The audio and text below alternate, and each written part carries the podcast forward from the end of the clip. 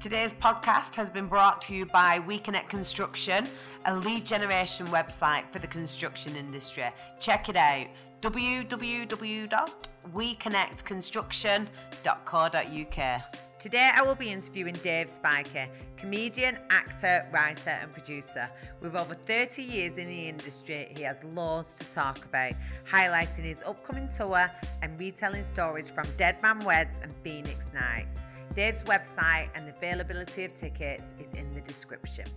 Enjoy. Hi, Dave. Hello. Welcome to my podcast. This is nice here, isn't it? Bolton Market. Bolton FM. It smells of pies, though. It really makes me want a pie every time I come in here. Pie? yeah. You know, when you come for a market, I'm like, oh, I'm dying for a pasta. um, right, Dave, to kick this off, we do a round, a quick fire round. So it's this or this. And What- you just say whichever one. What if it's neither? What if it's. You've got to pick one. Oh, have I? It's a gun to your head situation. okay, all right. Right. Comedian or actor? Comedian. Phoenix Nights or Dead Man Weds? Dead Man Weds. Work experience or university? Work experience. Bullseye or 8 out of 10 cats? Bullseye. Writer or producer? Uh, writer. Brexit or Remain? Um, this is one I just. I'm not informed enough. I'm going to be controversial, I'll probably say at the moment Brexit. Fair play for answering. Steak or veggies? Or veggies. Stand up or sitcom? Stand up. Excellent. Thank you very much. You passed with flying colours. I passed? yes. A star for Dave. it's difficult, isn't it, when you, you, you stuff you're not informed about, like Brexit and Remain. It's like, Yeah. don't, don't ask me. Why, why would I know? I, I'm just, I ask everybody that question. I'm just All right. always in more just interested to see if people will actually answer it. But most people are like you, where they're like, I don't really know, but No, I'm going to don't say ask this. me, yeah. Yeah. I don't think they should have ever asked the public in the Well, first that's. Cameron. Cameron's fault, isn't it? Yeah, yeah. And now he's long gone. yeah. Walked away. What a bugger. Um, so back to you, Dick. Mm-hmm. I want to talk to you, obviously, about your career, how you've got into it, um, and what you're doing now, any Okay. plans. So, first of all, how did you get into comedy? Oh, right. So, um, as you may know, I worked in the NHS for 32 years. yeah. And during the latter end of that 32 years, I got into the Hospital Review Society in pantomime. So I was writing, you know, sketches for the reviews and, and pantomimes. And uh, I never had any ambition to actually perform, but somebody asked me would I write them. I seem to have a skill for writing comedy. And um, and I just joined this society just to get drunk and meet nurses, really. Don't you? And uh, and then, uh, you know, because the, the fluidity of, uh, of staffing in a hospital is people who started to organise, like mates of mine who were doctors, went GP, and um, you move up the move up the uh, scale, if you like. So I ended up directing them as well and organising them. And then somebody at some stage will take exception to your direction and say, you know what, do it yourself and walk off. And that happened to me. And so I had to go on stage. And, and I didn't want to. I really, really didn't want to. I was nervous, really proper stage fright. And I went on and did it, and I found, oh, immediately that buzz, that adrenaline, that just watching people laugh. It was great being backstage and hearing them laugh at stuff I'd written, but actually seeing them and delivering the lines was uh, it was really. Then that was it. That was it basically. And then a friend of mine, a nurse of mine called Abigail Todd. Um, not the brightest foot in the box. She's a lovely girl, Abigail Todd. Don't call me Abigail, call me Abby. I won't answer to Abigail. I hate Abigail. Call me Abby. And then I pointed out that she's now called a bit odd, Oh, which she is. And she said to me, "You're really funny. You should be a comedian." And I took her seriously. I don't know why. I have no idea why. So we've all And- got Abby to thank for this. and yeah, and off I went. Off I went doing, um, you know, like talent shows and to start off with, as far away from Bolton as possible. So if I was rubbish, nobody'd Nobody see know. me, and nobody'd know. So I went to Scarborough Opera House. Uh, it's not there now. It's a World of Wicker. And I went there. Times change, don't they? And I went there and I won it. What? And I won like eight hundred quid or something like that. And So I- doing his scan, his stand up. just doing stand up, my first ever 10 minute stand up. And then um, I got to this national final called Stairway to the Stars. I don't know if you remember it, you won't. Uh, and, the heard fi- of and it. was in Torquay at the Riviera Centre. Riviera. And, uh, and I went there, and uh, the- it, it was a big deal back in the day. So the judges were Larry Grayson, fantastic, uh, Nina Myskow, the television critic, and then there was, who else was there? Oh, Buster Merryfield from Fools and Horses, and Dora Bryan, comedy actress, fantastic comedy actress. And I won it. And afterwards, I was sat in the bar with Larry Grayson. I'm like, because celebrity was celebrity then. You, Yeah. you very, very rarely met these people or saw them live. And uh, Larry Grayson was regaling us all with his tales of variety, and I was just sat there like in the corner. And he just came. He was very nice to me, and he said, "Do you know what won it for you?" He said, uh, "What won it for you was that routine you did, quite innovative about a juggler on a motorbike." And uh, he said, "You know that what that, it was close, but that's." And so that's my tour at the moment. I've got one more date to do. It's called Juggling on a Motorbike, and I recount and I, re- I reminisce about those times and how, how it happened, sort of thing. When you first started. Yeah, and then I came back up north, uh, thinking "Ah, it's comedy, it's easy, and I then there was nowhere to work up here at all. So uh, there were no comedy clubs as such at the time. Talking 87, something like that, 87, 88. And so I had to do the Wicked Men's. And in half of them, I just died. Died on my backside terribly. Really? Well, I don't do jokes. I do conversation. I do talk about life and stuff. And you could almost see them looking at you going, "Uh, has he not got a fat mother-in-law? What's going on? You know, just, I, I, do you know what? I wanted to ask you about that. Do you think, like, obvious comedy has changed, but do you re- do you notice the difference Mm. Oh, with it evolves. stand up? Uh, because obviously there Yeah. would have been like loads of sexism and do you know Yeah. like the, the kind of jokes that there was, especially in like a working man's club. Irish Irish days. jokes, all that. Yeah, you Yeah. know, you know, you can't do that. Can't call the Irish. You can't generalise and say they're, they're stupid. I mean, I, for my tour, I, luckily enough, I've got a really stupid mate called Derek Rigby, and so everything that happens that's stupid, he's done basically. my new tour, which starts next year, I was going to call it "I Shot Derek Rigby" because I did when I was a kid, and it's a great story. But then I thought it's a bit of a mad title for a tour. Yeah. So, so I've called it "A Funny Thing Happened," um, because funny thing happens all the time. And and going back, like you, what you were saying there, the old time comedians always used to open with that line. You come on and say, "Oh, funny thing happened on the way to the theatre," Yeah. and uh, so I started looking at life and just going shopping and just going on your holidays. Funny things happen, but yeah, it was going to call. It was going to be called Derek Rigby. But in answer to your question, yeah, it evolves. Comedy just evolves all the time, and you've got to keep pace with it. Some people don't and fall by the wayside, but you've got to because society changes and your uh, points of reference changing, so you've got to. That's yeah. That's what I wondered. Like, is that difficult for a comedian? Because obviously, you you're funny. You're you're naturally funny, so you're always going to have this. But then the things that you notice are they then funny to the next generation? And keeping up with that, I imagine, is quite challenging. It is. It is challenging because I am of a certain age, so I talk my generation. And over the years, I still get a mixed audience because I've got people coming who've seen me on like Bullseye, Eight of Ten Cats, Phoenix Nights, whatever.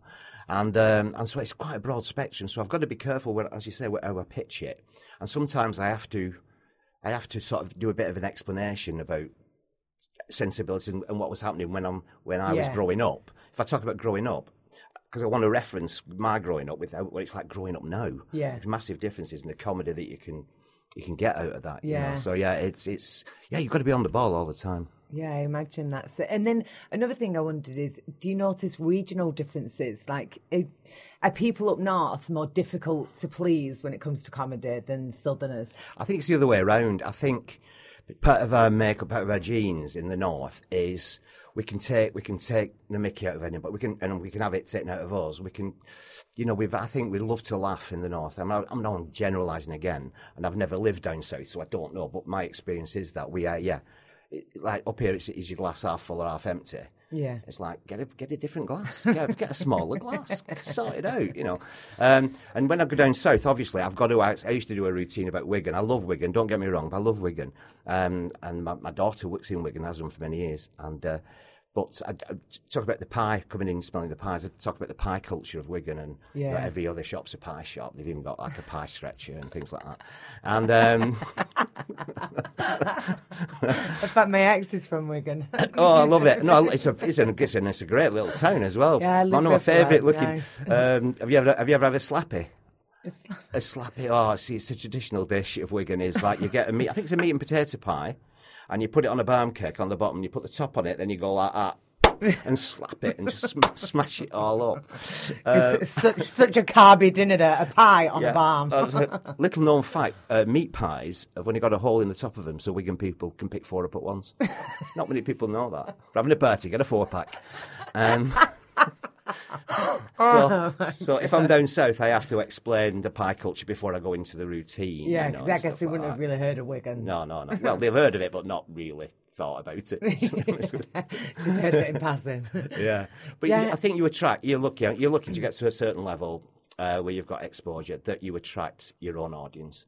Yeah. So, although it's a home game because they come to see you after all those years on the comedy club circuit, where just being part of the bill, um, you still got to deliver. You still, it's like a, I suppose, being an athlete or a sportsman or whatever. You've still got to prepare. I mean, I've got a gig on Friday, and I just all yesterday I sat just writing it out. I've, I'm, it's like I'm at school. I've got to like revise. I've got. To, it's the only way I remember it because I'm of a certain age, and just keep writing it and writing, Yeah. it, writing, writing. You've got to prepare. You've got to be on.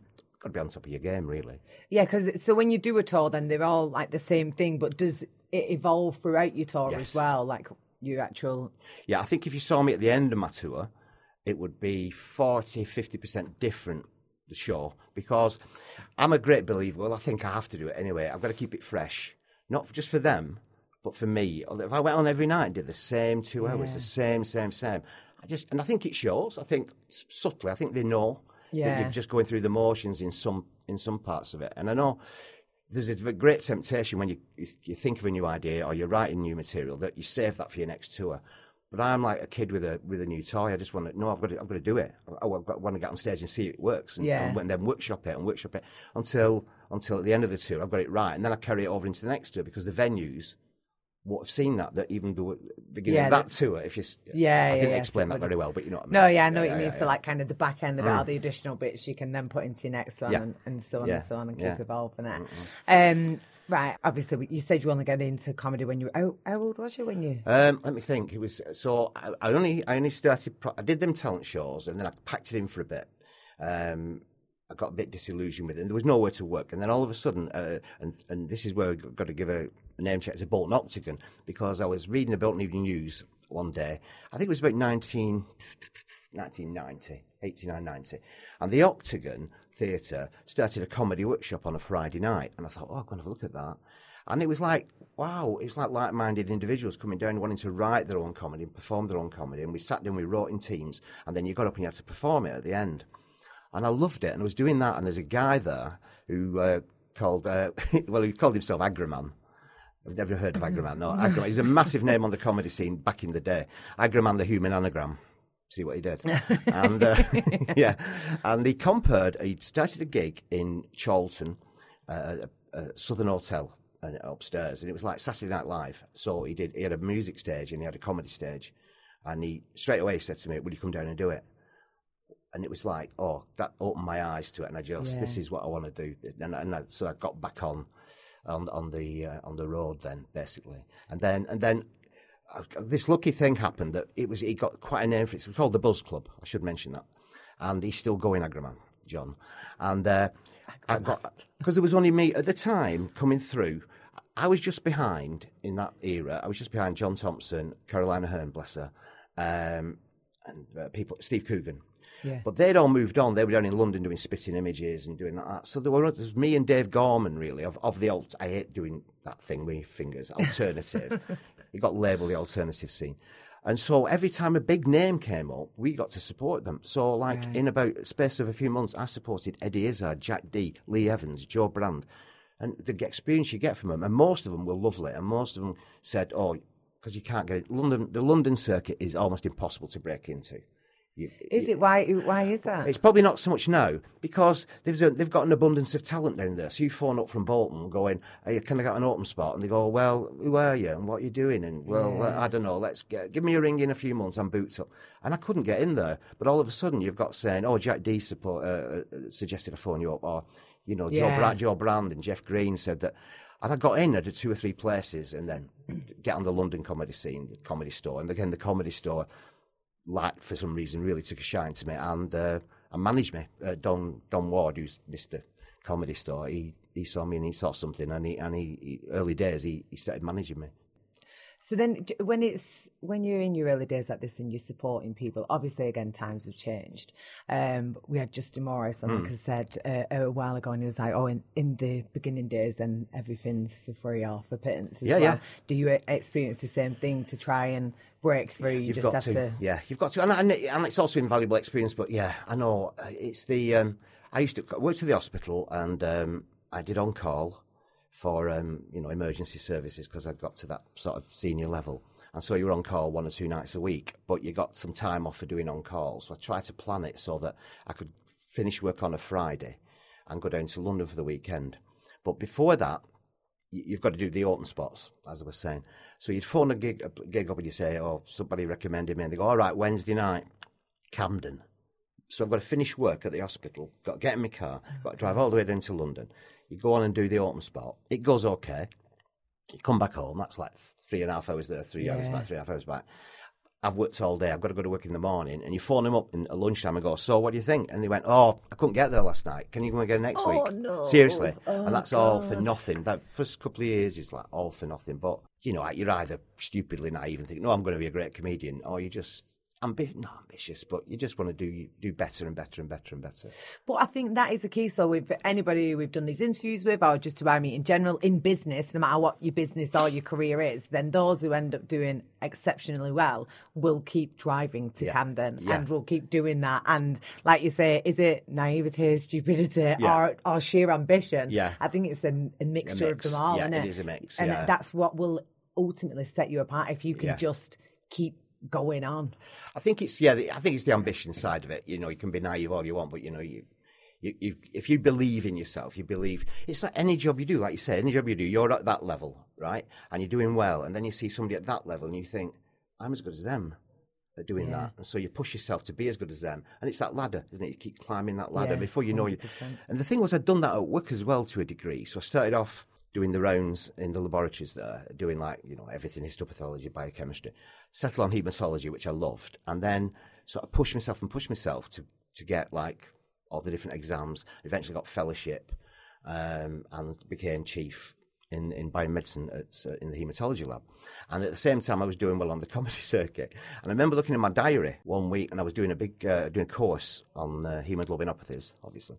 Um, I know. No, is it something to do Abnormalities- with blood?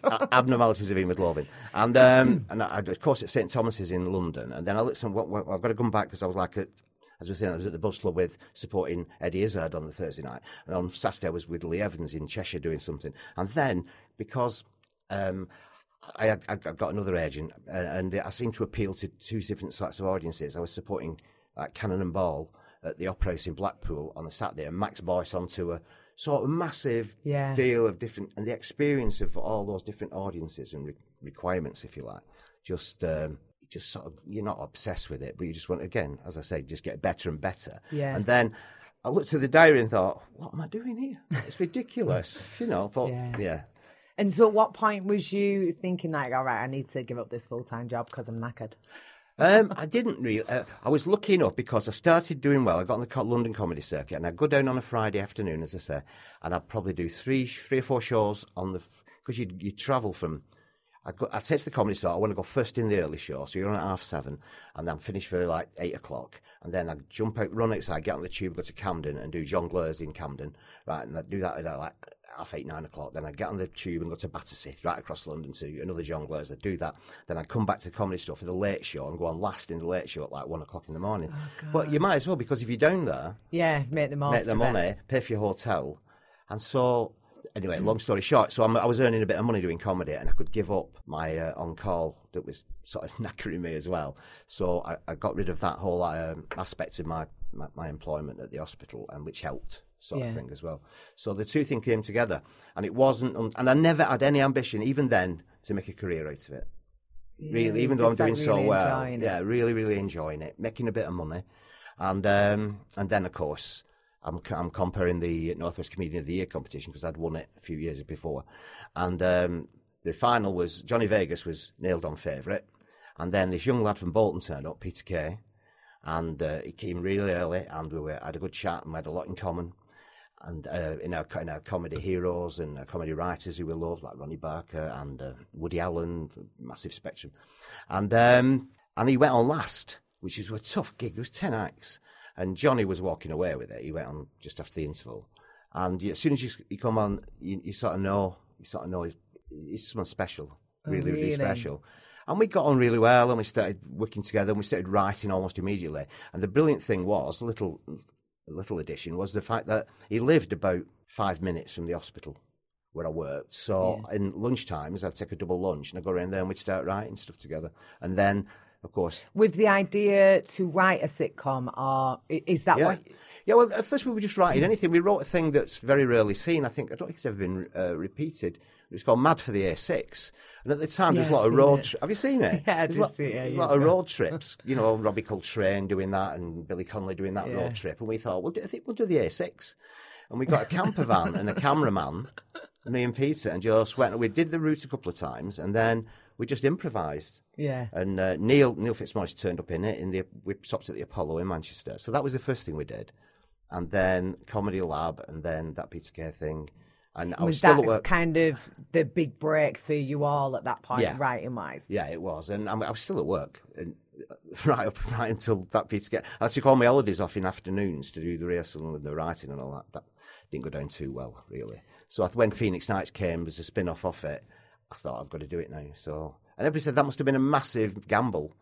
Yeah. It wasn't really because I mean I'd got to since big headed. I don't mean it that way. I just I was I was at a level of my profession where I knew if it all went pear shaped with the comedy lark, Yeah. um, I could I could always get not maybe not in Bolton, but I Yeah. could get a job somewhere in the northwest. Maybe not at the same level, but approaching that. So it was a gamble, but not a massive one. and then, uh, like you say, you did the the spin off being Phoenix Nights, Yeah. which is just I don't know if it's just because I'm from Bolton, but to me, I'm just like this is legendary. My boyfriend's from Watford, and he um, loves The Office. I think he was on. There was Or same time, every similar time we went wasn't there? to the BAFTAs or the British Comedy Awards or whatever, British Television uh, Society Awards, it was always us versus The Office. Yeah. us- and I, at my age, the, I got uh, British Comedy Awards. I got nominated for Best Newcomer. At my age, I'm like what?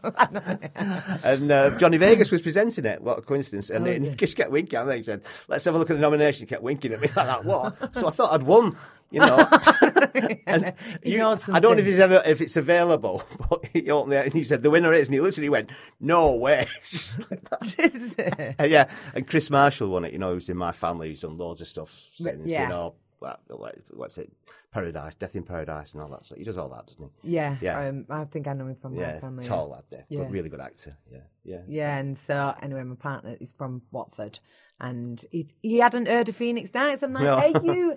I mean, he is a bit younger than me, so he's he's thirty, so he would have been like a teenager at, at, at that point. But I was like, you've got to watch Phoenix Nights, man. So I've made him binge watch it, and he's like, oh, I love Phoenix Nights. Really? Oh, good. Yeah, yeah, but he would be more prone to The Office just because he's a. I love The think. Office. I love Gervais. I think he's a genius. He's brilliant. You know, everything he's I, done. wonder, I, I did wonder though, is it not just be obviously it ended up being massive everywhere. There's other people I speak to obviously down south who Yeah. know Phoenix Nights. I went living in Tenerife for a while and this lad had brought the Phoenix Nights DVD Yeah. over with him and he was a southerner. I was like, Oh, do you know Phoenix? Because to me I was like, Oh, it's this club in Farnworth. Like obviously I knew that Yeah. so you just feel more like, Oh, it, it'd just be people in Bolton who this is aimed it would more. appeal to the northwest. I think it is a rite of passage still up here that you've got to watch it at some stage. Yes. I was at the airport, I was going to Spain recently, and some guy ran up and went, "Oh, will you sign my DVDs?" And I went, "Well, yeah, I'm not coming in your house though." And he went, "No, I've got them," and he just had them in his bag. No, he didn't. Yeah, he did. He said, "We always, when we go to Spain, I, we always take Phoenix Nights to watch when we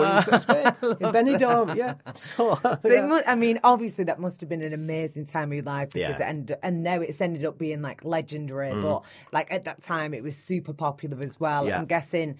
Did you ever think it could be like that? Did you know before you put it out there? No, you can never do that, I don't think. And we knew because, like, three of us wrote it, all comedians, all like stu- students of comedy, students of sitcom, that we knew we'd done a good job. But I don't think Channel 4 were that impressed with it. I'm, I'm, probably it was that Peter Kay thing first. As he shoved it away on Friday night at something like 11 o'clock. Yeah. But then people started, you know, eh, on, on social media, as it was at the time, we were going, Have you seen that? Uh, Yeah. sorry, Peter Kay thing and that.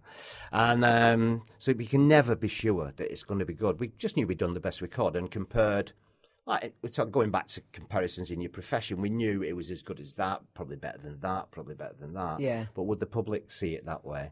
And we had this thing where we wrote a scene and we didn't leave that scene until all three of us agreed that we couldn't get any more comedy out of that scene. Oh, right. Even if it was just putting a sign on, or what, you know what would be funny? If there's something on the television going on, or there's something on the radio, or there's a sign or a poster, or it's just something Yeah. that one or two people who are watching it would pick up on and go, oh, that's funny, Yeah. and say to somebody else the next day, that bit with the photo on his desk, what, what, what, what bit? Yeah. And it, as long as 10% of people noticed it, a job is done because the people will go back. And watch it and watch it again. again and watch it again because it was layered so much, you Yeah. know. So, yeah, uh, that's all you can do really, and, and and we didn't really expect it to be, I don't think, as massive as it was.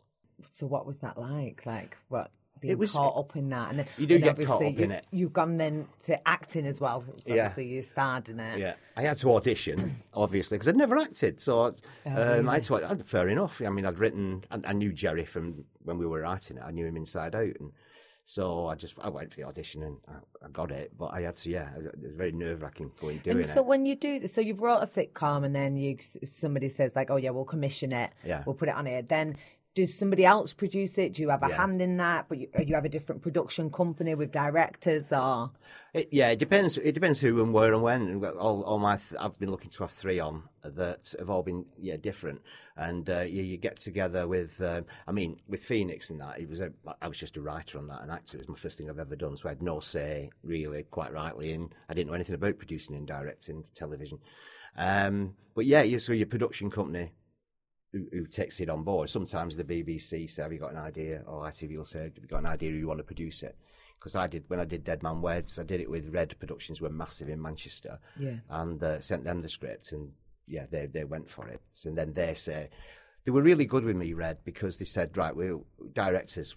And we, we, I sat in on interviews with directors, and they, obviously they've got, they give their take on their interpretation of where it's going and what that character's like and stuff. So you can ask them questions about, do they get it? yeah, did they get it as and, and just that's that's a great input but actually the production company they, they sort of organise it they they sort Yeah, everything yeah, out yeah, like yeah, fire. And um, how did you find that? What was that like? Like being an actor now? So you've gone from working for the NHS to Oh, doing mad. some comedy stuff, and now you're left- like acting.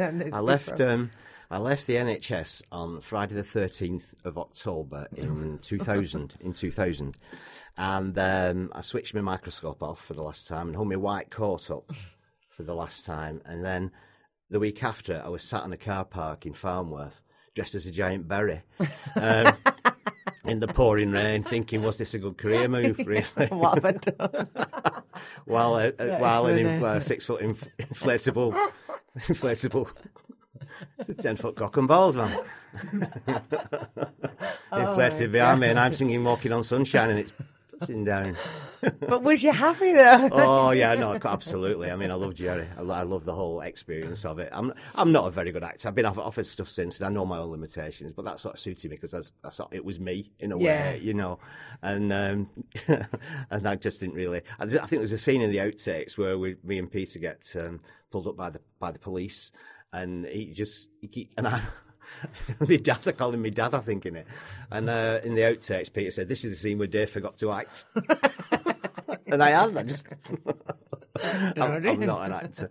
No, I got off, I get offered quite a lot of acting, but I just get the scripts and go, I couldn't do it. I know I couldn't do it. Oh, I couldn't do it justice, yeah. Yeah, I'm not an actor. I'm not very And good. and so then after this is all blown up, and then uh, so this must be amazing for then when you want to go and do your stand up Yeah. because now you've been on a big t- national Mm. TV program and you loved and people knew you was that and you was the writer for it. So I'm guessing this really helps. Yeah, and it's like, uh, yeah. So uh, all these agents now come knocking on your door, but I stayed with a comedy store uh, because I've, they've been really good to me, and uh, they were lovely people. And I said, and I had to do it. I said, I want to do a tour now, and they went, really, you? I went, yeah, but look at Phoenix Nights. It's 2003, and they said, well, all right, we'll try and put one together. And within like a week, I got like 60 dates in something like big theatres, big, you know, Manchester Opera House and places like that, 2,000 seats. is this the tour where you talk about dobbers?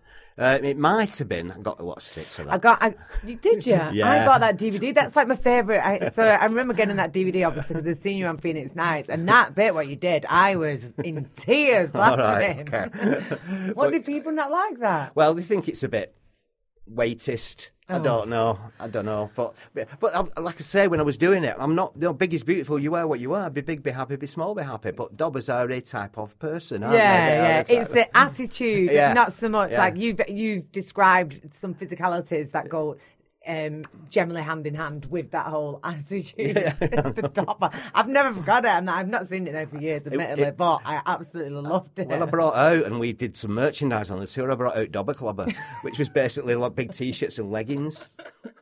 lemon leggings. You had to wear navy blue knickers under them, I feel like I might be a bit of a dobber now. Though. That's all I live in.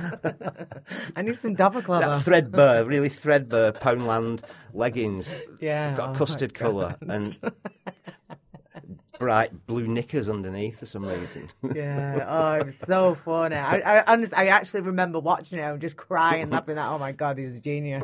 Yeah, so no, so yeah, so that it was. I think it was in that tour. I don't know, but I called it the overnight success tour because it took me twenty years to tour, sort of thing. but I'd got all. This is where it comes in. I'd had, I'd, I'd had twenty years touring experience. Well, not twenty, about 13, 14 to two thousand. Of, of playing the clubs and really working hard at it. So the show wrote itself basically. It was, it was that journey and everything along the way. So the material was there. I didn't have to work too hard, except crafting it together into a. Yeah, and I guess at cohesive this point, everybody loves you because they know a lot more about you at this point, and then you've got all of this experience, so you understand audiences and how to Yeah. convict the joke and all the rest of Yeah. it. So I guess it came Yeah. quite naturally at this point. Yeah, it was like a, a massive wow. You know, curse standing up on the back of your neck, and this is what I've been working for. Just this, getting two thousand people laughing. Oh, it's the most that's amazing, amazing. thing. Yeah, I love that. amazing thing. I love that. So then at that point, then, so you've done your tours; these are all quite successful. Where, Mm. what do you do next? Like, where'd you go from there? Surely, as a comedian, then you've like, this is it. This is Well, it isn't. It wasn't so much in the day. All you, while I'm right, doing that tour, all I'm thinking about is how do I follow this? I've got to follow this, so I need to write, write new stuff yeah. um, for my next tour. And then, then I, this is I'm, the one next year. I wasn't going to do another tour next year. Then somebody pointed out it would be 20 years since I left the hospital. I should celebrate that 20 years. And so this is a, uh, I shot Derek Rigby. Uh, a funny thing, a funny thing happened. Um, so, then, so I'm doing that, and I, I think it, I, I just because I love stand up more than anything, I just want to write a new show, and it was a big challenge to write a new show that would equal that overnight success tour, the first DVD that got like gold disc and stuff. So I thought I've got to match that now. Um, and, I don't, and also when you do, uh, you get to that level. I was very lucky that Universal Studios came in and they wanted to produce two DVDs. I did- a two DVD deal, so I had to write another show. Oh, right, okay. So that was the imminent So you forced into it. Yeah, yeah, they made me do it. And uh, but at the same time, I wanted to write, so I wrote, as you know, you mentioned before, I wrote this thing about, and John, I got Johnny Vegas to star in it because Yeah. mates, and Janice Connolly was in it from Phoenix, and um, Keith Barron. I love Keith Barron. God bless him. He died last year, didn't he? And um, and uh, I had a sword fight with uh, Michael Brandon at Dempsey and Makepeace. I just can't believe it. I had a sword fight dressed as a cavalier, and he was a roundhead or the other way around. I can't remember. And I'm there just this sword fight, and the moors in Derbyshire. You have to watch it to understand why. And um, and I just thought, I'm having a sword fight with, with Dempsey. I'm, oh, is it Makepeace? No, it's Dempsey. I just expected him to roll over a car bonnet at any minute. It was just surreal. So yes, I, I, I was lucky enough, to, and everybody I sent it to, that Dead Man Weds, uh, all the actors, they all agreed to do it straight away. Alan Rothwell was in it. It was just brilliant, brilliant time. Um, Do you feel like at heart you're just a big kid? Because just the two scenes that you're describing there for people who haven't seen your stuff is one you're dressed as a Barry um, with a giant cock and balls in the background, and the next in the background, let's as- let's just qualify that it is in the it is in the background. I don't mean dead. I'm not a berry with a giant cock and balls. Maybe for the next one. um, and then the next one, you're um, dressed as a cavalier having a sword fight. I know, And, yeah. and I mean, you are writing this yourself. Yeah. So, where is where do you get your material from? I know you say you draw Right. it on real life events, but Yeah. I Well, mean, I love- in car parks isn't. well, that was that was all part of it. Rhymes with Jerry. What can we do? You know, so a bit, we're a bit limited really for the for the family fun day mascot. Uh, but with Dead Man Weds, I was sort of like, I've al if you've ever seen me do stand up, um, anybody listening, uh, I always do topical news, but I do local news. I don't, I'm not bothered about Trump and Brexit and all that because that, yeah, it's there hanging over us, but it doesn't really, it does affect us, but Not not, on a not on a daily basis at the local level daily basis.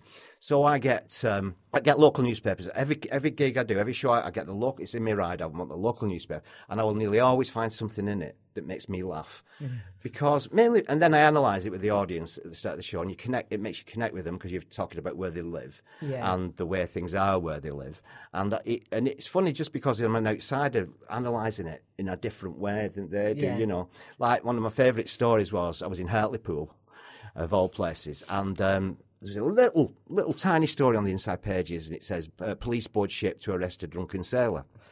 Right? Which is funny anyway, isn't it?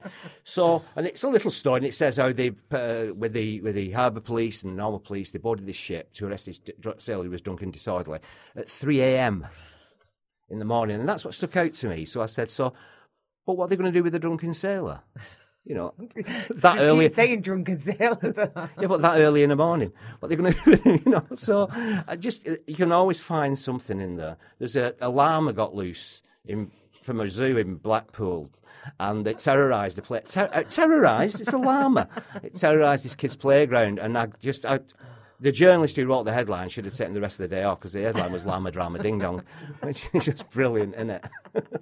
oh my god! So you don't have to do any work there; it's done for you, sort Yeah. of thing. And my favourite recently was this uh, little hamster. I don't know if you read this. It was in the Daily Mirror not long ago. Little hamster, little girl took it to the vets in a cage because it wouldn't move, just wouldn't move. Just sat there all day, just wouldn't move. Uh, wouldn't when its wheel, wouldn't have anything, just sat there like that. So she took it to the vet. And only a few days ago, it had been out in the kitchen normally, but no, no. So the vet's looking at it, takes it out of its cage. It's all over the place. This hamster's all over the place. Up in the curtains, he's trying to catch, catch the hamster. Like, well, what's going on here? So they give it a real thorough examination, and in its mouth, in its cheek pouch, it had a fridge magnet. Oh no! no, he didn't. Yes. So it was to So cage. they put it back in the cage, and it went. "Dunk." Ah. Come on, Amy. I can't move. Oh no! Go in your wheel. so you don't have to really work hard, do you, when the, Yeah. it's there for you? Oh yeah, no, that's good. But So- I mean, so that isn't your full shot, though. Is No, it? no, that is- analysing the newspaper. did. We had two or three of those at the beginning and two or three at the end, and um, and that's where Dead Man Weds came from because I wanted to I wanted to base it in a local little rural uh, newspaper office where nothing ever happens, and they sort of have to, have to make news up or take a little story and make it bigger like that. That's why it's called Dead Man Weds. That was a Bolton Evening News headline. That's what triggered the series. I was on, I was, I was looking at the hospital, so gosh, that's a long while ago. I must have just made a note of it. And there's a, there's a an um, off licensed paper shop at the bottom of Minerva Road in Farnworth, and there's a big billboard outside, and it just said Dead Man Weds. What? Like that. so bought the paper, and it, it, it's about this guy who obviously had a cardiac arrest doing something. So he's brought back from the dead. God bless him, and he's got well enough now, and he's getting married. Oh right. But it should have had some inverted commas around the dead, isn't it? Really? just like a, you just just imagine the actual wedding where he's like, uh, Where he's in his coffin. Where's, where's, where's Billy? Well, he's dead. He's dead. Well, what's going on? Well, we'd already booked the buffet with Molly Bentham, so and she puts a good spread on, so it couldn't cancel it. We'd lose our deposit. Uh, I don't know. So yeah, yeah. I'm obsessed with like local news and stuff. And yeah. then you just obviously develop it yeah, from there. yeah, yeah. And Uh, is that what your stand up is is like now? Still just things where where you Yeah. artist? Yeah, and I mean this thing about you know, and it's mem- memories like I shut down. I know I keep mentioning I shut down rugby. Um, I've not really written it yet. I've got 27 pages of notes. That's going to find its way into a two-hour show for January. um, yeah, it's all about that, isn't it? And what's I, fi- I find funny, um, a lot of stuff on television. I'm obsessed. I've done this on stage and it doesn't get a massive laugh because I think you have to watch it. I'm obsessed with daytime telly because that's what I do. I watch. I'm out at night, usually working or whatever. Yeah. And um, some of the shows are just like nothing to declare. Have you watched that? Yes, I have. Just yeah. like it's I've just, seen it's just- TV. I love it's it. Just, it's, it's just people from the Far East trying to smuggle food into Australia. No, it's, that's all it is. Just there with four suitcases. It's like, uh, it's never anything bad though, No. is it? It is literally Yeah. like some really random nuts. Like, why did you not declare these? You've read the form. I've read the form. Okay, and it says food, and you put none. Okay, yeah. So there's no food in this bag. No food. Sure? No food. Okay. Opens the bag. Just, it's just food. Just rammed with food. Suitcase full of What are nuts. these? Or some insects, or some nuts, or some like you say. Oh, and then they go, "Sorry, you've got two hundred and fifty dollar fine for that, Australian dollar fine for that." Now I'm going to ask you one more time. You've got four more suitcases. Any food in those suitcases? no food. It's all food. Four sec. It's just full of food, isn't it? They just don't like the local cuisine. But they get to the last one, and this is, this is always the case. Gets to the last one, and they say, "Did you pack this bag yourself?" No. All of a sudden, they've not packed the bags. Who packed it? My mother. Why? She wanted to help. Is, do you think she might have packed some food? No. Just- so I just I pick up on stuff like that and adverts and oh, you know, it's all blame for a claim and all that. Yeah, just I was using a ladder without the appropriate instructions. what? What?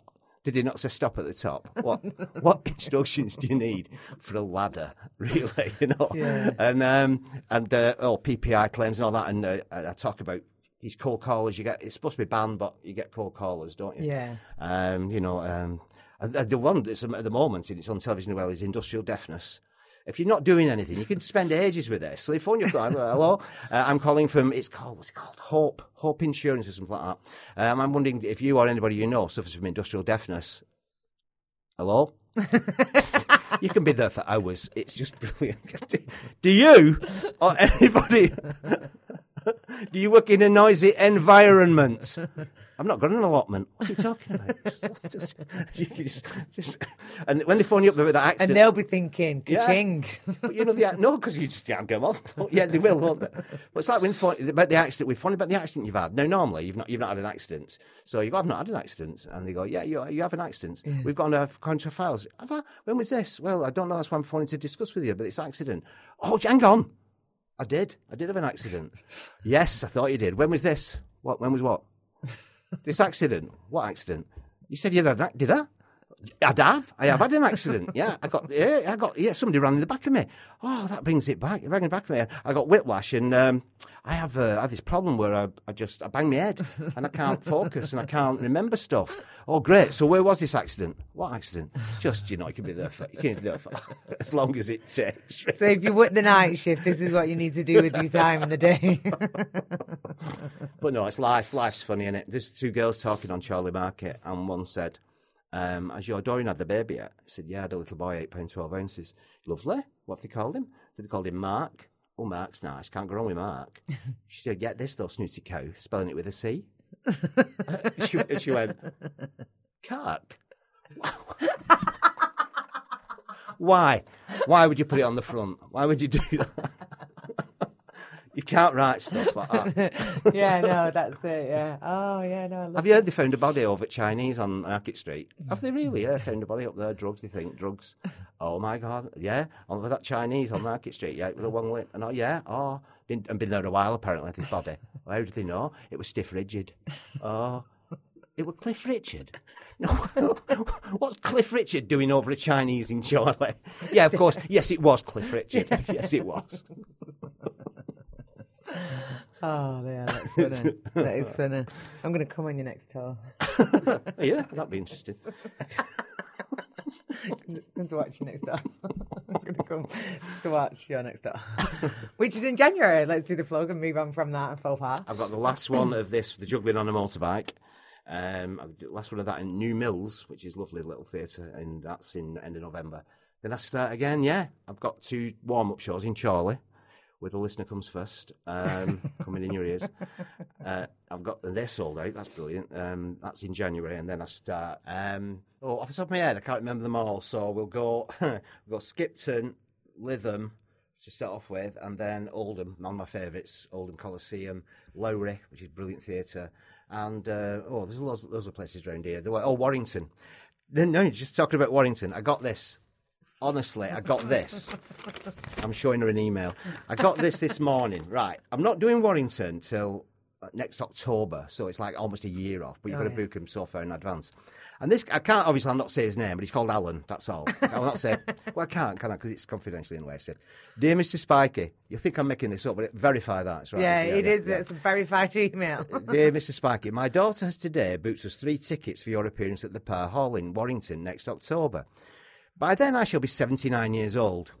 I was a bit surprised that we had to book so far in advance. You must agree that at my time of life, it has to be a bit of a gamble laying out nearly 60 quid, including the booking and administration fee, on the supposition that I, and indeed you, will still be around. Oh, cheers, mate.